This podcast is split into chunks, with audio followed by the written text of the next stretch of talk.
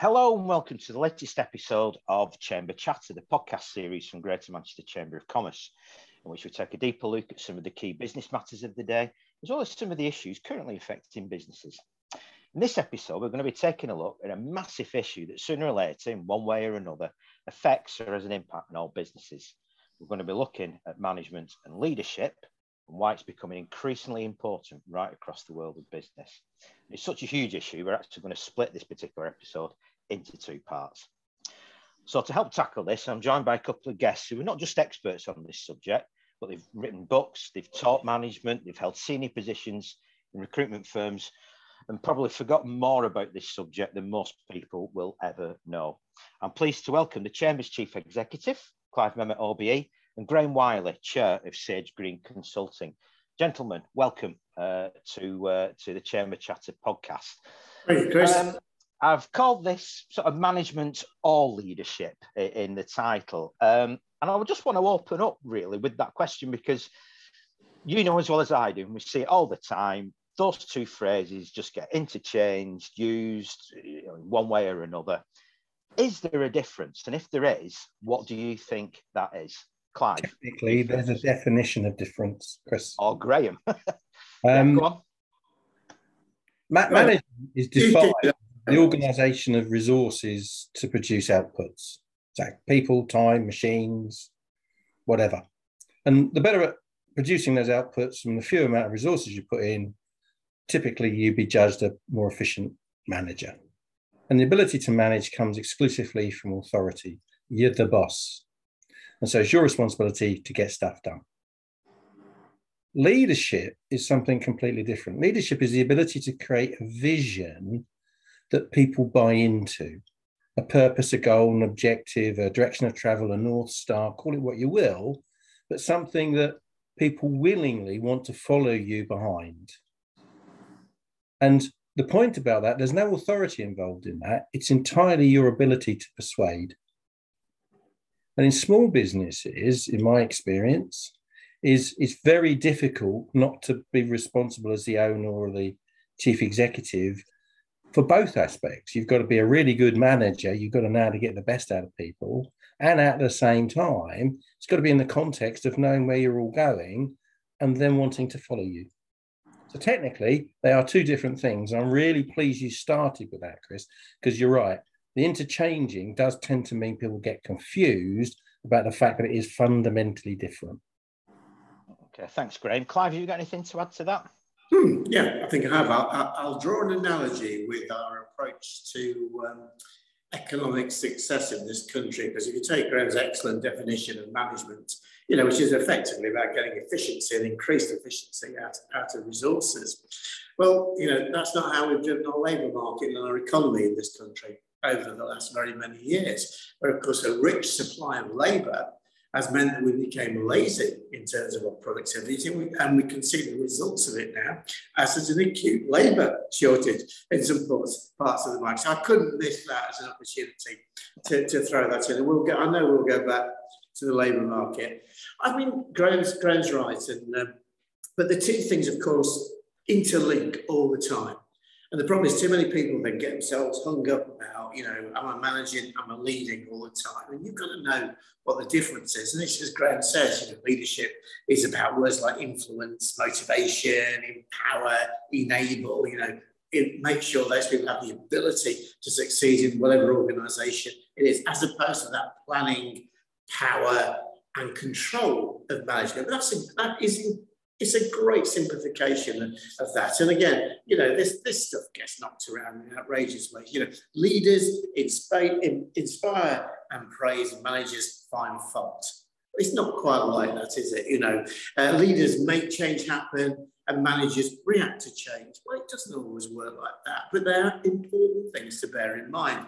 And, you know, leaders, um, we make heroes, the managers all try to be heroes, and you get these incredible simplifications what this thing is. But what I would say, the most important thing, in my opinion, and what Graham said, is that when you're managing things that are directly out of your own control, which is which is what real leadership is all about, it's very tricky. But I tell you what, it is the most satisfying and enjoyable part of leadership by a mile. And I love it. It frustrates me. I sometimes do it, you know, really badly.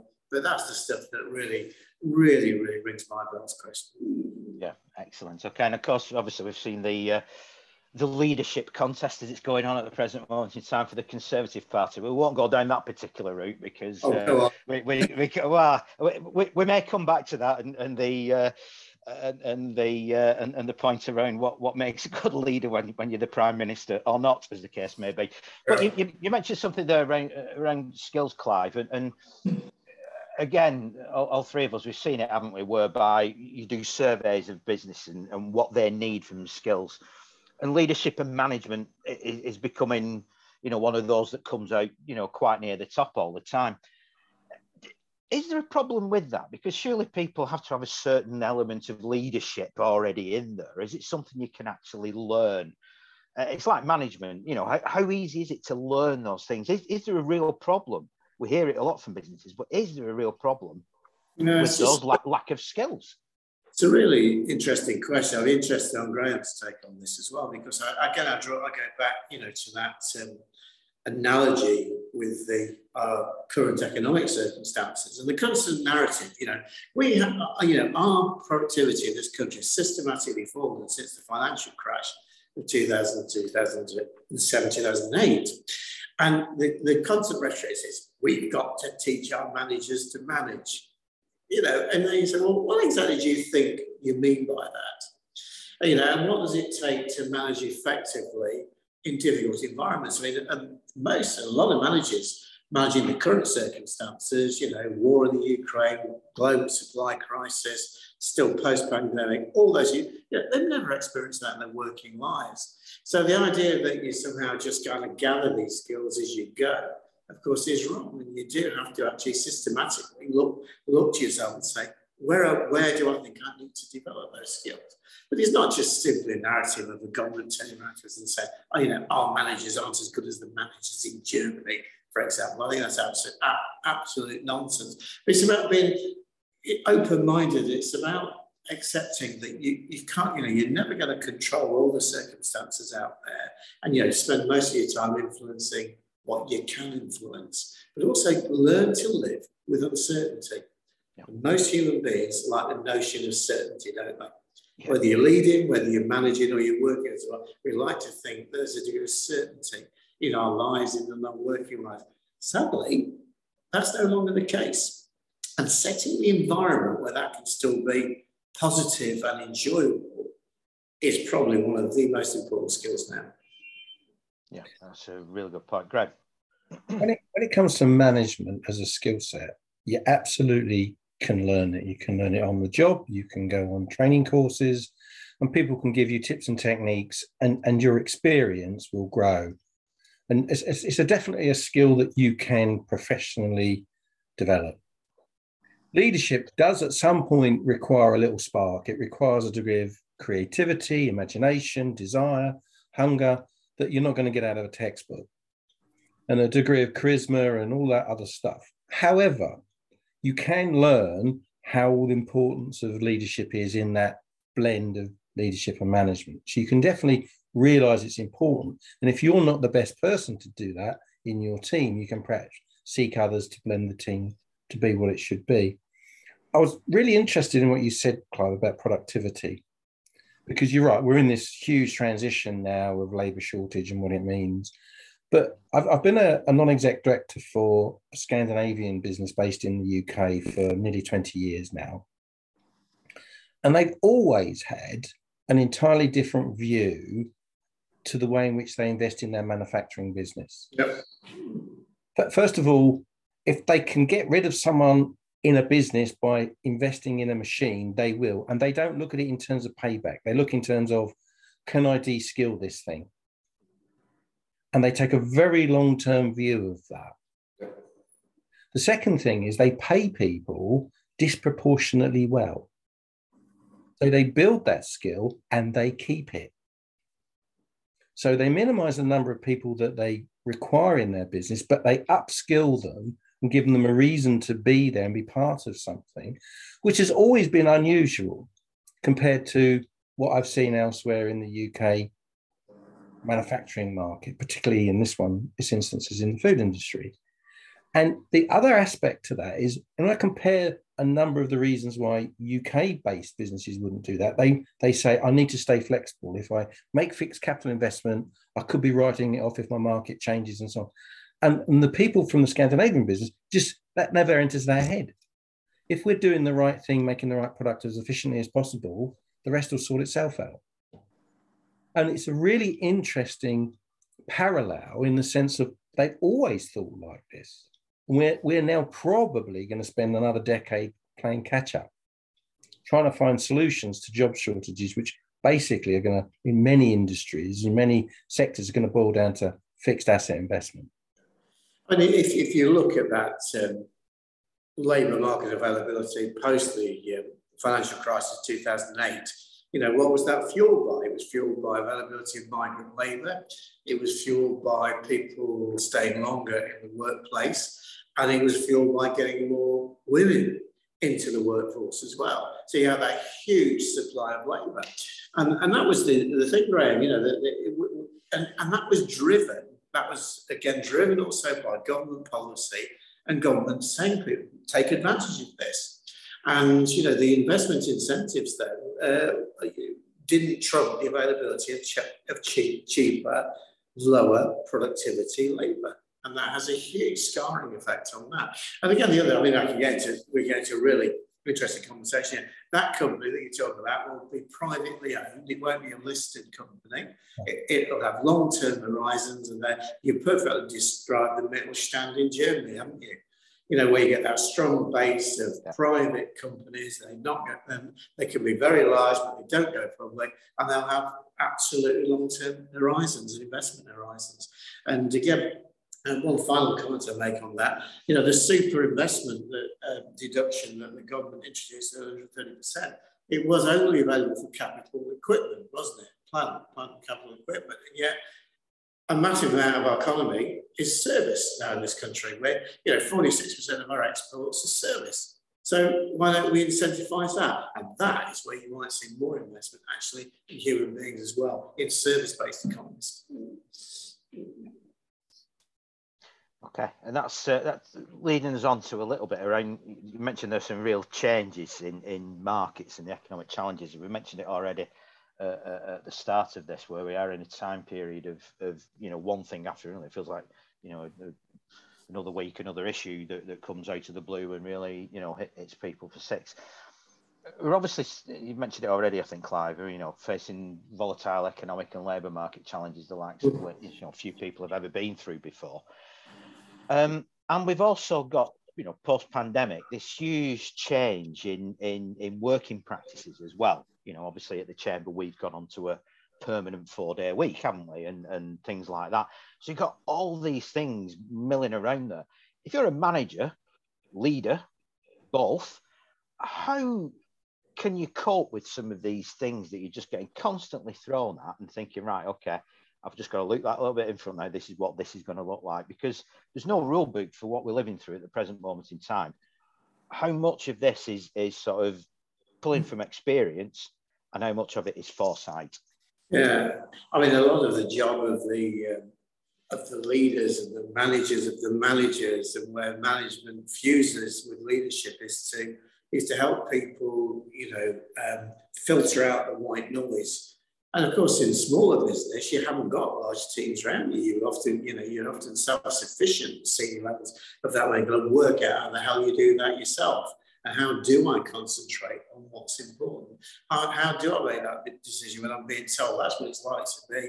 Inflation's you know going to be like this for a long time. This supply uh, situation, global supply chain situation is going to. So I'm not going to make that capital investment, even though, as Graham, you know, give you a perfect good example. That's probably exactly in many ways the right time to do it because you'll reap the longer term rewards in that in those things. So I think it is difficult. I think the biggest one, Chris, the, the one that gets people, and I'm you know talking about the most, get asked to talk about the most, of course, is the you know um, this horrible phrase that we must ban immediately, the new normal. You know, management was learned to manage in the new normal. And if you say that, you've actually got it wrong in the first place because the whole point is there is no new normal. There has been a profound change in working practices. But of course, where does that settle? And of course, the truth is, it settles in totally different ways, in different places, and in different organizations. And that agility and fluidity of thought is very difficult. And you're reconciling, you know, I want to get to, to get the labour I need, I'm going to be as flexibly minded as possible without undermining the uh, consistency within the organisation. I'm interested in what Graham's going to say about this because it, it, yeah. it's what. I, I, think the, the situation is extreme on a number of levels, whether it's inflation, whether it's labour shortage, supply chain, political base, what, what, whatever word you want to use, there's a lot going on that we don't know how it's all going to pan out. But for your particular business, if you're a leader in a, in a business, it's affecting you. All those factors are affecting you in very specific, very particular, very personal ways. Now, you, are not being tarred with a general brush. If you have stuff made in China and you can't get it, that's your problem. If you've got problems with input inflation and you can't move the selling price, that's your problem. And so I think the first point is don't assume that everybody's got all of these problems all at the same time because I don't I don't think they do. I think they have ones that hit them right between the eyes and they need to deal with them. And and that is very personal, very particular. And within that, it's very often important to keep coming back to what we're trying to do here. Who are our customers? What we're trying to provide? What what's the satisfaction? How are they feeling? What do they now need? Am i adapting to what is now the real world? And if you just take some of the silly examples from the pandemic hospitality closed but there were many many restaurant businesses that pivoted to home delivery successfully now that's never their original business they would never have thought of doing it that way but they've done it and from now on, that'll always be part of their business, I guess. And you can think of a series of examples where the pandemic forced upon management and leaders to find a, a solution to that particular individual problem. So that's the first thing I'd say. Also, I, I'd also like to think that most business owners, most business leaders have a degree of commitment that they'll find an answer creativity, determination, resolution, they'll find an answer. And I suppose my final point is, is one of inflation. I happen to be of a certain age, and I can remember when inflation was fairly routine, and we all had an annual inflationary pay rise, and there was always an annual selling price increase. And we've had at least a decade or more of that not being the norm. And I think a number of the younger leaders in business now have been thoroughly thrown by the need to deal with price inflation, whether it's from wages, whether it's from um, material input prices or other service input prices, and they've not known how to react to that. And I think that has been a very severe challenge. And yet I can look around and see massive successes where people have either managed to dodge the bullet, that they've not had they managed way, found ways of avoiding that increased cost, or they have successfully managed to re-engineer their pricing. I don't just mean put the price up, but re-engineer their pricing so their customers remain satisfied and they maintain profitability. So it, it is about understanding your particular problem as it's hitting you and your customer right here, right now. And that's and that's a really good example, I think, there of where the difference in management and leadership comes. Because you mentioned there, Graham, about the pandemic and people saying, "Well, actually, we've got to a, we've got to a delivery model for our restaurant." That takes a bit of leadership, doesn't it? And then the management bit of that is right. Well, how do we actually move this forward now? And this becomes a core part of the business.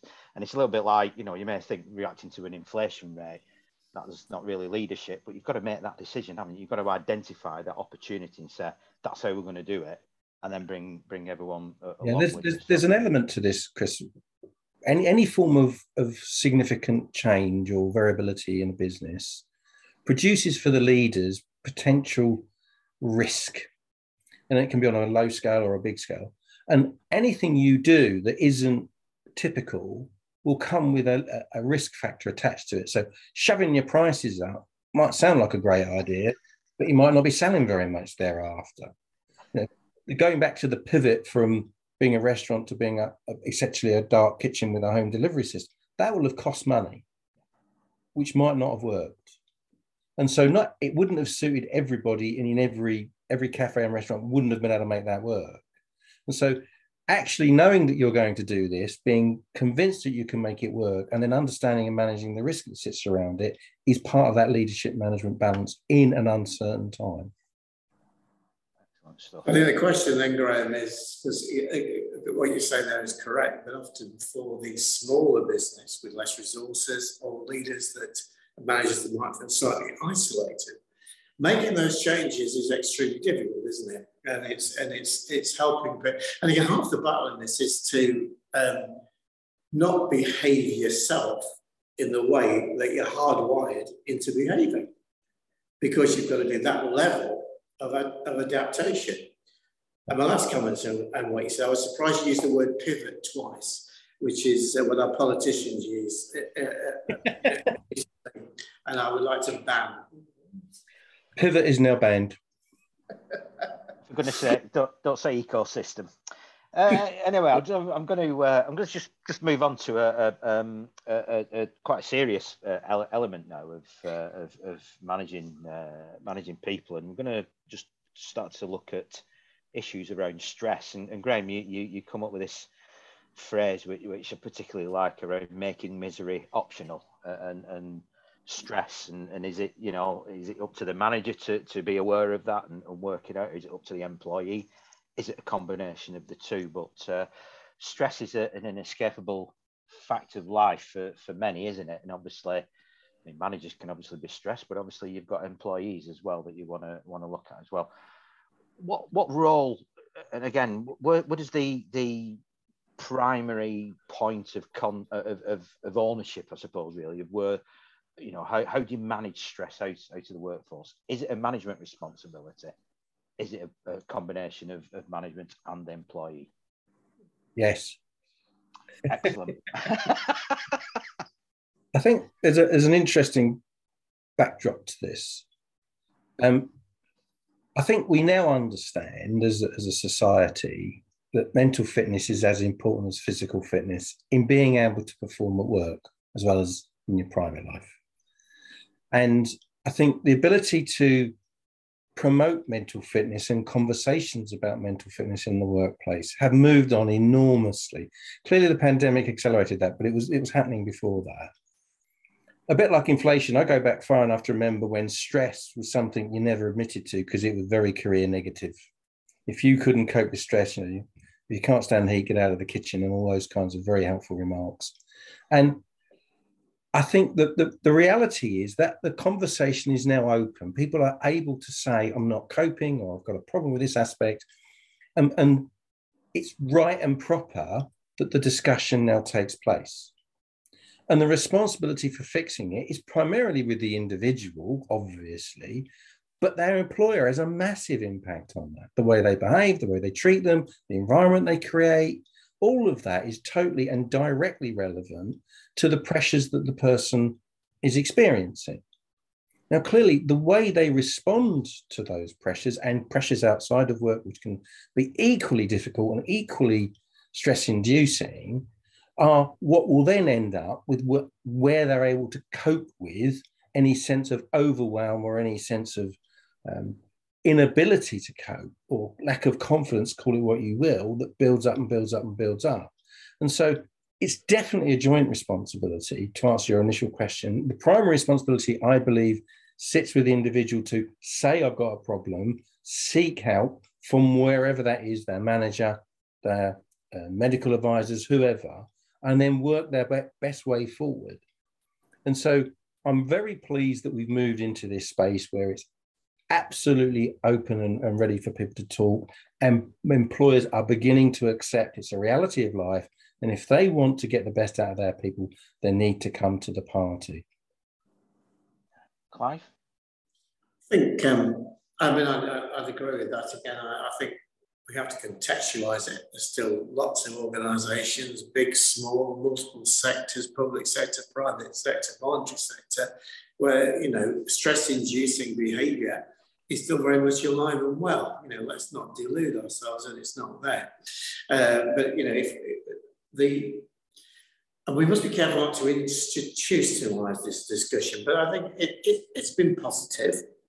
And we've got to make sure that, again, management's got to be very certain here. Sometimes management really worries about, you know, having a, a, a conversation around stress and mental health with people that work with them. And you've got to be, learn to become quite relaxed about that discussion as well and know when to bring in professional help if that's relevant and if that's necessary. And that's the danger that gets put in the box and seen as too big a thing. I mean, I, you know, my own view at the start of the pandemic, we moved, uh, as we know, Chris, to a four-day working week um, for the staff because we, we thought that that was going to reflect what people wanted in the workplace going forward and what those early lessons that were being learned and all that is, is, is about a feeling of trying to satisfy the best interest, and reconciling the best interest of the staff and the employee. And that, you know, let's be honest, that's not always easy, but that's the discussion we're having. I think Graham's got a really good story to tell on this stuff because, you know, he was, um, you know, known each other for a number of years. He's a very, you know, clear-minded, clear thinker, you know, very action-orientated. And he got involved in some really interesting work and became deeply aware of, of mental health issues and actually had quite a profound impact on me in some ways as well. It's because someone that I wasn't used to working with, having a very different view to how he goes about thinking and doing things. That's the sort of you know role models that are important. Yeah, in, in 2019, I got exposed to the work of a, a guy called Shirzad Chamine, who's a Stanford lecturer based in California and a, a psychologist. And he's pulled together learning that many of us have seen before, but we've only ever seen piecemeal. And he's pulled it together as to a single operating system. And he's pulled it together and he's very cleverly put it on an app on a phone. And so it can show you very, the work shows you very quickly that the biggest influencer of stress on somebody is yourself. The way you respond to life's challenges dictates largely the outcome.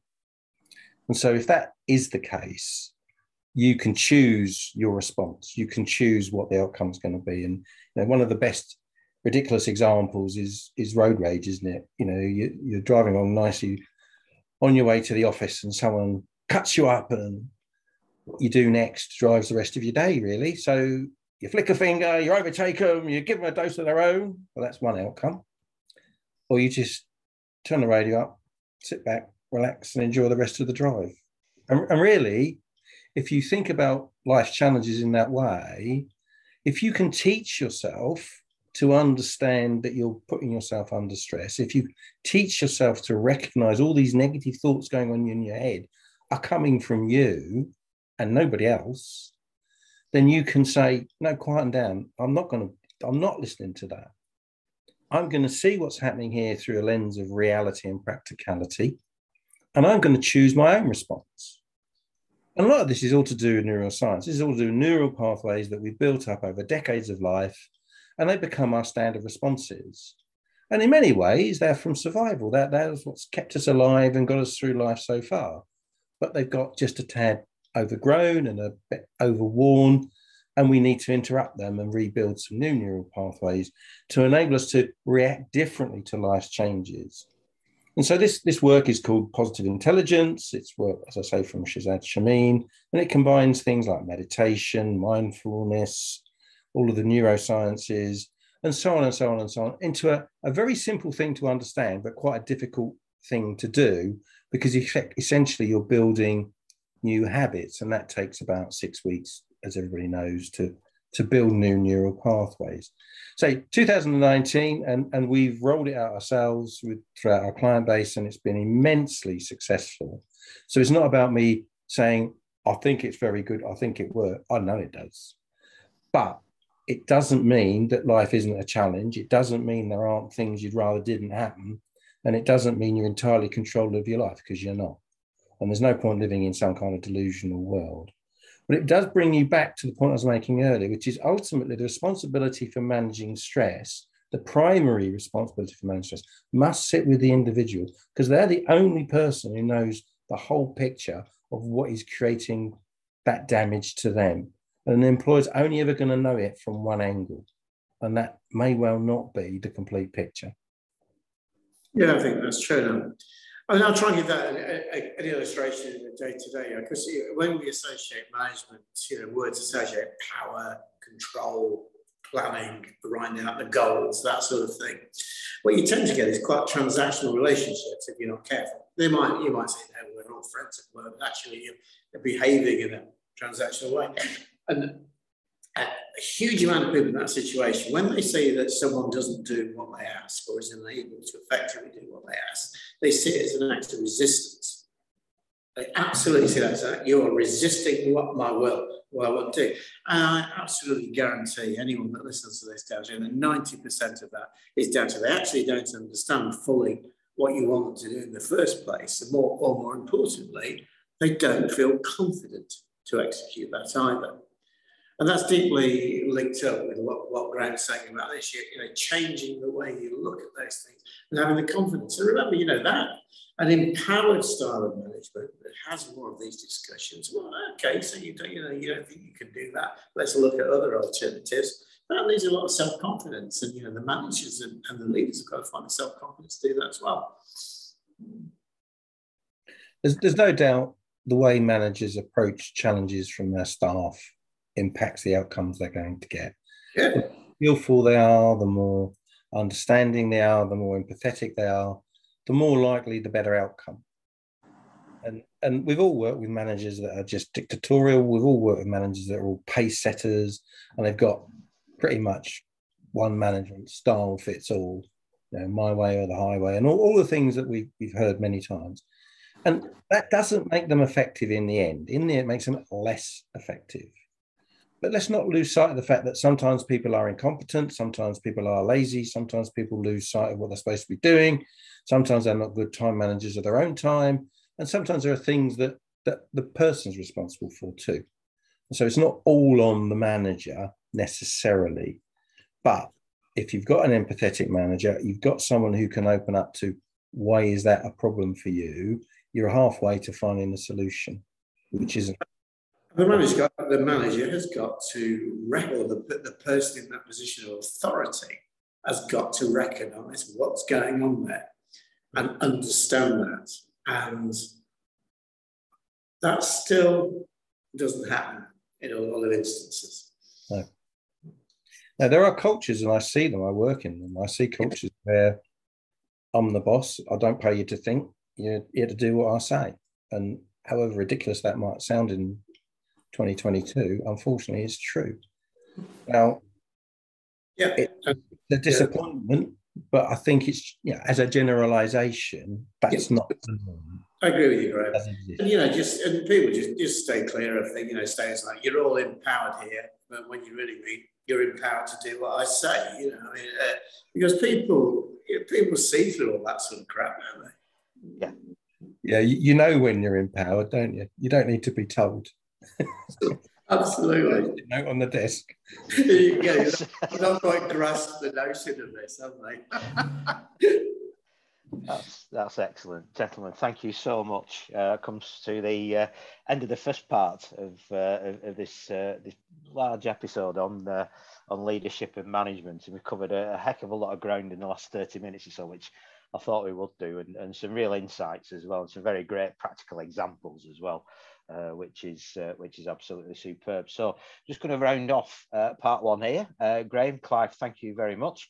In Thanks, part in part two, we're going to be uh, covering a whole range of, uh, of other things as well. We're going to be looking at coaching and diversity as well. We may get back into this mental fitness uh, bit as well, which I think is uh, is quite important. And again, one of those challenges we're hearing from managers and leaders more and more that they need some help with.